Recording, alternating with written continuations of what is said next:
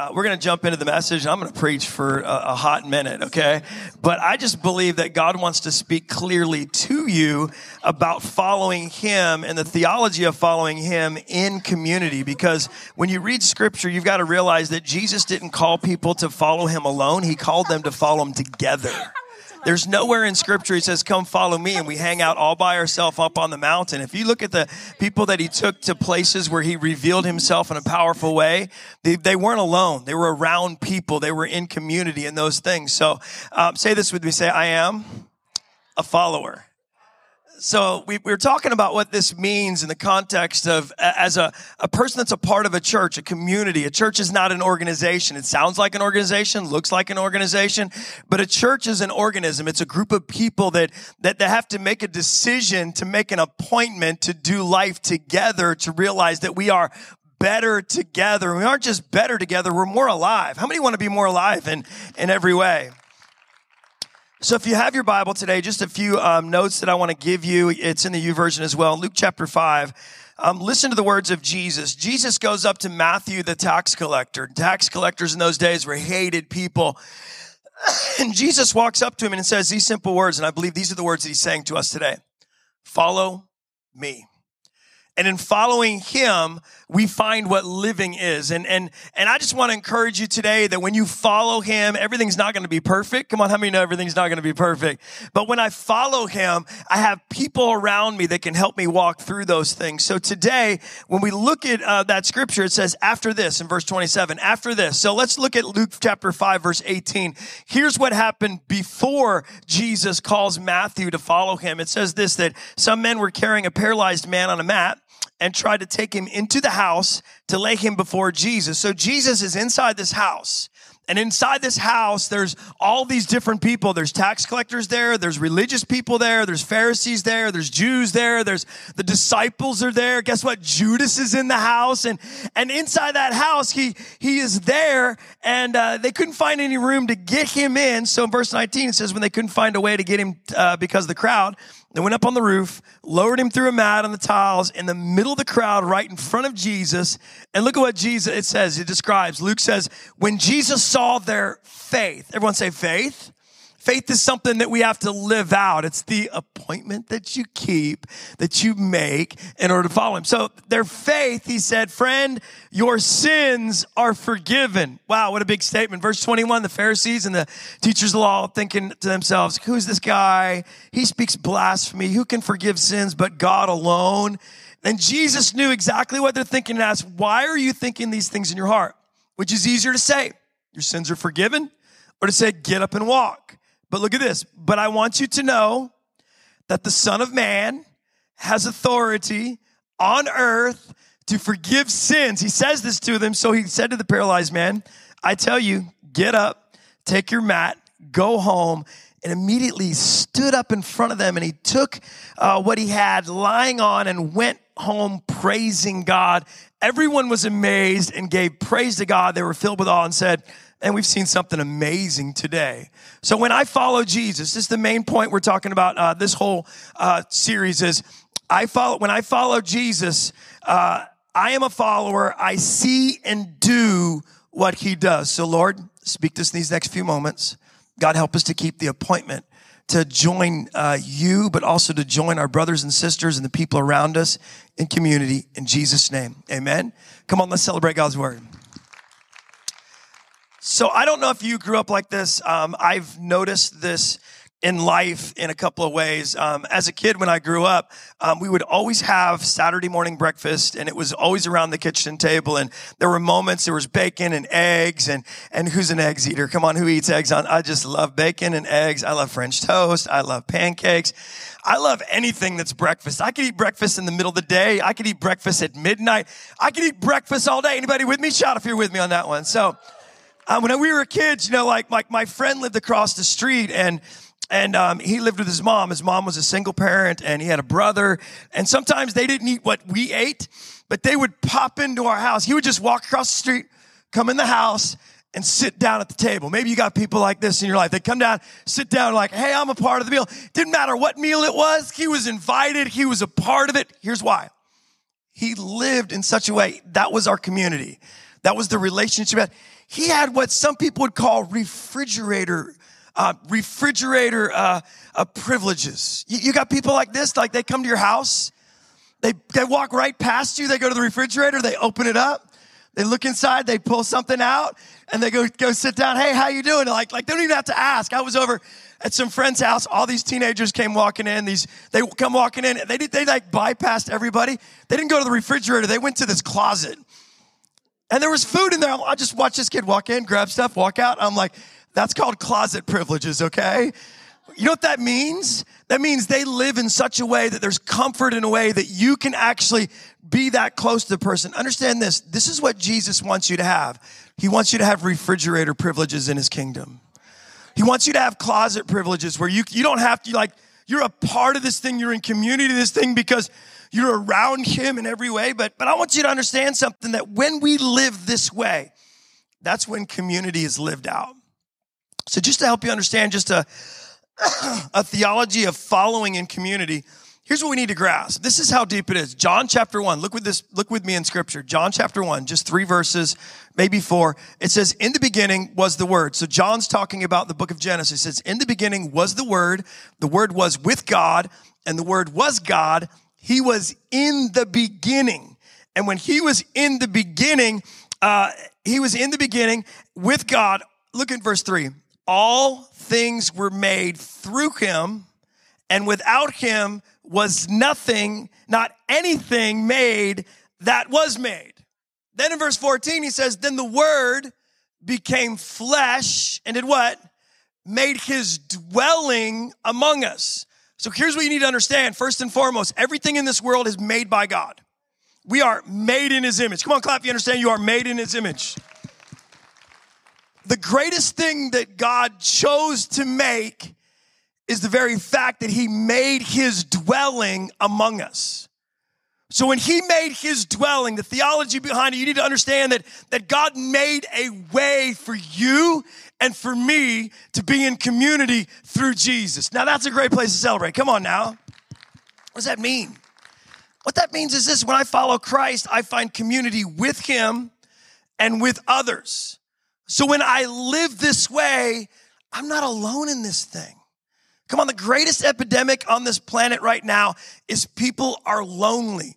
People are lonely and empty, and loneliness is nothing but psychologists say loneliness causes health problems, it weakens immune systems, it damages sleep cycles, throws every part of us off. No wonder we are the most anxious, self medicated, depressed people to ever walk on planet Earth.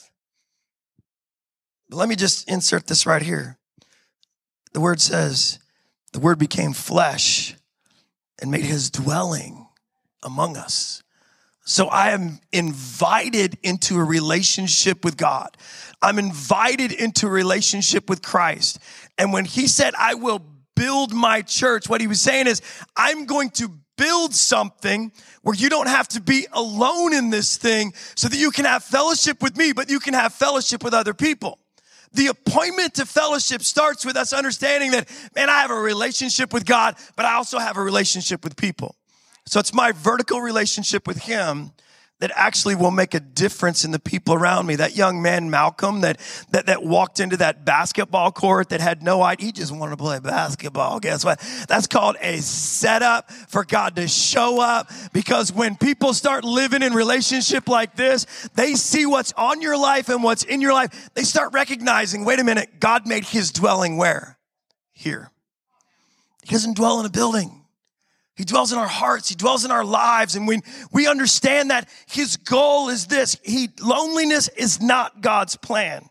So if loneliness is not God's plan, then I have to be a person that says, okay, if he came to build his church, like it says in Matthew chapter 16, verse 18, and that word church means the called out ones, an invitation into fellowship with him and with people, then fellowship is personal. Fellowship is not done in isolation. Fellowship is done in a way that I make the people around me better. I am a person of faith that understand this even as a pastor. I need people around me. I need fellowship around me. I need encouragement around me. I need someone around me to say, Hey, pastor, how are you treating your family? Ooh. I need some people around me like, Hey, pastor, how you spending your time? Ooh. I need people around me to look at what I'm eating and say, Pastor, you don't need to eat that. You need to eat this. Hello? Come on now. Clap if you understand what Pastor's saying, okay? So why, why do I say that? A fellowship is personal, but here's, here's the thing we gotta understand. Growth happens not in isolation. Growth happens in community. It happens when we're around each other and we encourage one another. I am in the process right now. Um, this past week on Tuesday, I texted my wife. I said, I have no idea what I got myself into because I signed up to get my doctorate of ministry. I'm three weeks into it. I have to write 60 pages by, by, by December. I, I mean, I, this guy, like, I mean, it's unbelievable. I got to write 160 pages in the next three years about something that's happening right here in this church, something that God's doing right here. And in the midst of it, I felt overwhelmed in such a way. But I understand this. Why did I sign up? I asked myself, why did you do this? I did this for this reason. I want to be a better pastor. I want to be a better husband. I want to be a better person. I want to be a better parent. I want to be better in every way. And I understand this, that I have a church of people that are going to encourage me and say, you got this, pastor. We're going to celebrate with you. We're going to see God do something in you because we want to be better. How many want to be better? Now, I don't understand. I don't know if you understood what I just felt, but I felt the encouragement of the church. So when we are in a circle, we get to feel the encouragement when life's not easy. When you feel like you've signed up for something that's too hard. When you feel like, man, how am I going to get my head out of the gutter and, and this kind of thing? But I've got people around me. The enemy wants you to be alienated and isolated so that you can overfocus and overthink about what's messed up in your life. But when you're around people of faith in community, what happens is they encourage you. How many need encouragement? Come on now. So Jesus said this. He said, follow me. And when Matthew followed him, his life changed forever. I believe the moment that we follow Christ, everything changes. But I believe the moment that we do, and I want to just steal what she said about making that appointment for fellowship, that's when things start changing in your life. That's when you really see that you do belong. That's when you really see that what God's doing in your life makes people around you better in every way because I just believe that there's a place for you. And when we follow Jesus, that we can live the way that he wants us to live. Oh yeah, I want refrigerator privileges. I might come over to your house and walk right to the refrigerator, open up the door and just look and see what's inside. Hello. And if there's some beer on the inside, I might just walk the other way. Okay. But, but, but I'm just looking inside and saying, okay, where's the chocolate at? You know what I'm saying? Open up the cupboard. Come on now. Where's the, where's the good stuff? Hello? Come on, if you understand what Pastor is saying. All right, I just gone to pedaling. Here, let's go on. So the second thing I just want you to hear, and and and the worship team can come, um, is this: when I live this way, when I follow Jesus, when I choose to live this way, when I follow Christ in community, I have someone that can care about my life. I don't just get to, I, when, when, I, when I live this way, I find care and I get to give care. This is how the, the New Testament church worked and operated in every way. There's a moment that we realize that the purpose of the church is not to make people feel good about themselves. Smile if you understand what the Pastor said. The purpose of the church is not to fill your life with more activities so that you can do more things. The purpose of the church is this. Our purpose is this. It's Ephesians chapter 4 says this He gave some to be apostles, prophets, evangelists, pastors, teachers. To do what? To equip his people for works of service so that the body of Christ can be built up. God still uses all of us to build the body. When Jesus said, I will build my church, he wasn't looking at a perfect group of people. Come on, who was in his group? Fishermen, tax collectors, and oh yeah, Judas was still in his group, the betrayer of all betrayers. He was there. But when I realized that, that I am equipped in those moments to build up the church, Look at what, it, what, what Paul says. He says, until we reach the unity in faith and the knowledge of the Son of God and become mature. This world we live in, is so juvenile, it's so immature. The answer to loneliness is the church. The answer to broken families is the church. The answer to uh, situations, to anxiety, to fear, to discourage, anything that, that that's waiting on people's lives. Guess what? It's the church. It's not an organization. It's a group of people that says when we do life together, when we live this thing out together, we do what? We build one another up. We are what? We are equipped to do what? To do works. We're equipped to do what? To care. I can't tell you how many times as a pastor I've had people say, does the church really care? And my second, my question then is like, like, where are you connected in the body?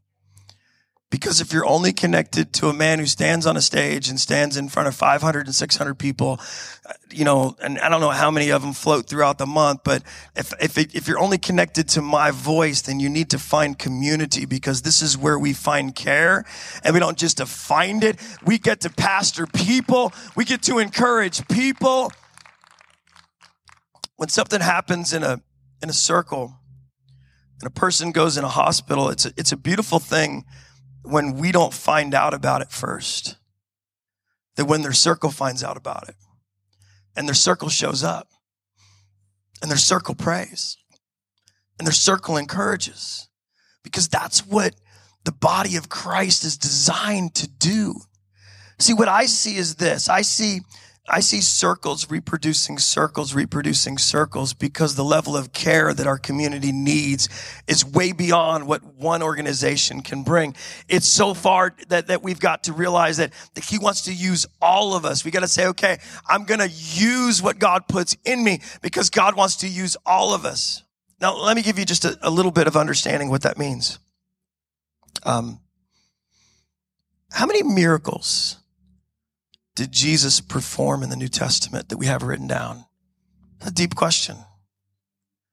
In the book of John, in the end, he says there's so many more miracles that he did that we can't even count them. I'm like, all of them. Everyone say all of them. If it's a miracle, he did it. But if we look at the location of those miracles in scripture, three of them happened in church. Nine of them happened in homes. And 24 of them happened in community, happened on the streets. So, three times the amount of miracles that happen in this house will happen in your house. And eight times what happens in this house, you know that tells me? Eight times what happens in this house can happen while you're on the street, while you're playing basketball, while you're doing whatever you're doing. Why? Because God uses people to bring the miraculous to this community. So when we wrap our, our, our, our spirit around that, we got to realize, wait a minute. There's so much that God wants to do through me when I choose to live in community with people around me. It's the moment that you get it and go, yep, I don't just want to be a part of a circle. I want to eventually lead a circle. I want to eventually God use me to, to reach out and care for people around me. Look at the, look at the, the guy that we just, we read about, this paralyzed guy. We don't even know his name. He's born like this. But Jesus looks at him and says, Your sins are forgiven. How did he get there? He had four friends. We know that in scripture. His circle that surrounded him were the ones that picked him up and brought him to Jesus. There will be a moment in your life where you need four people to pick you up and bring you to Jesus because what's happening in life will paralyze you in a way that you don't know what to do. But there is a God in heaven who puts a circle around you that says, I'm going to pick you up and whatever it takes, I'm going to get you to Jesus. I'm going to get your situation to him because if I could just get you to him, then he could change everything. Deep question. Check your circle. Check who's around your life. What a moment in, a, in, in, in church for us to say, okay, uh,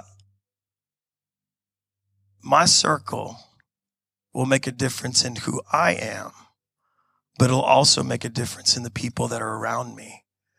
So today, you have an appointment. This will be our response here in a few moments. You have an appointment to make. If you look at Matthew, Matthew, he hears Jesus and he says, Follow me. And when he says, Follow me, he throws this party. And who's at the party? Tax collectors, And it says in one translation, notable sinners.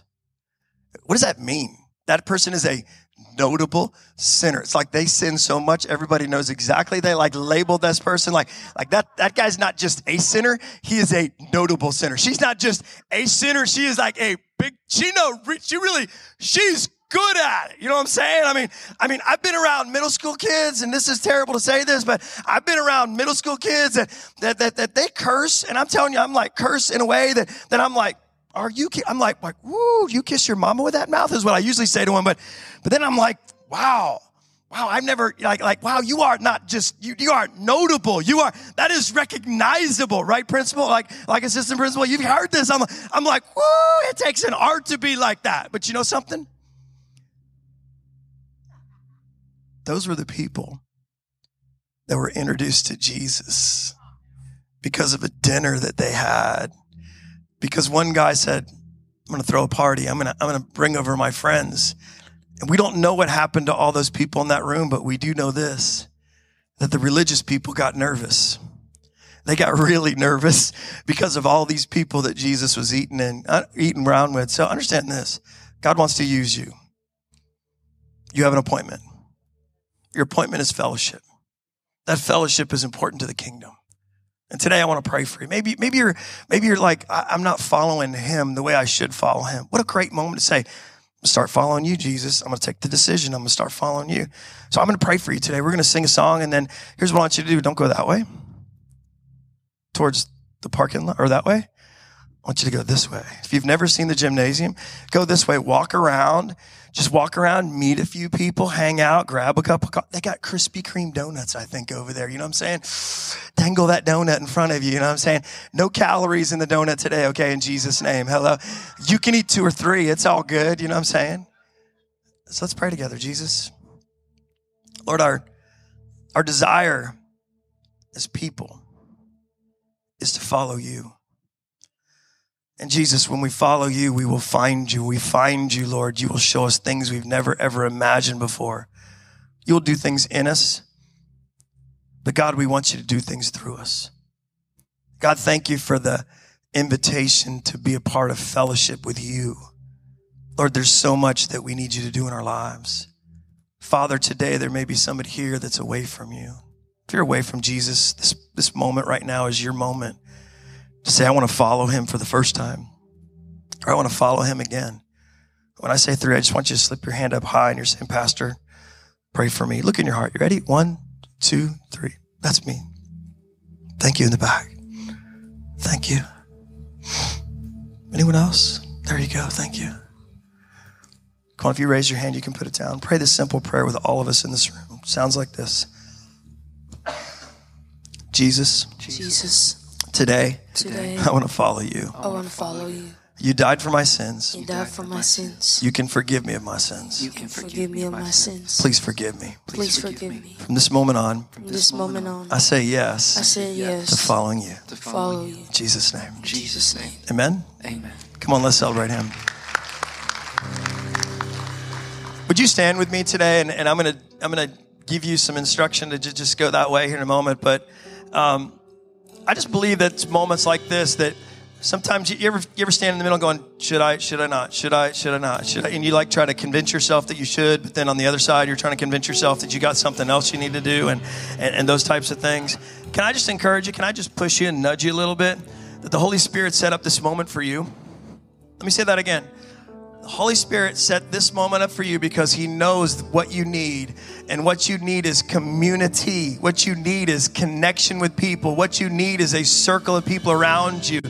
And I just, I'm going to let the, the Holy Spirit speak to you. They're going to worship, sing just a, a a simple phrase or, or two of a song. And, and I just want to encourage you. Would you close your eyes all over the building and, and just slip up your hands and just tell Him, Jesus, I want you. Come on, the greatest thing we can do is follow Him. He is made the opportunity to be uh, in our hearts and in our lives. Lord, you made your dwelling among us, Jesus. And Lord, right now, calm every fear, calm every frustration, God, every bit of anxiety, God, every every question, God, that every one of us has, God. I pray, Lord, that we would just choose to follow you. Come on, slip your hands up and worship him for a moment. Let him speak to you today. Hey, thanks for checking out this message today. If you were blessed by the message and you'd like to sow into this ministry, you can do so on our website at oceanwaychurch.com.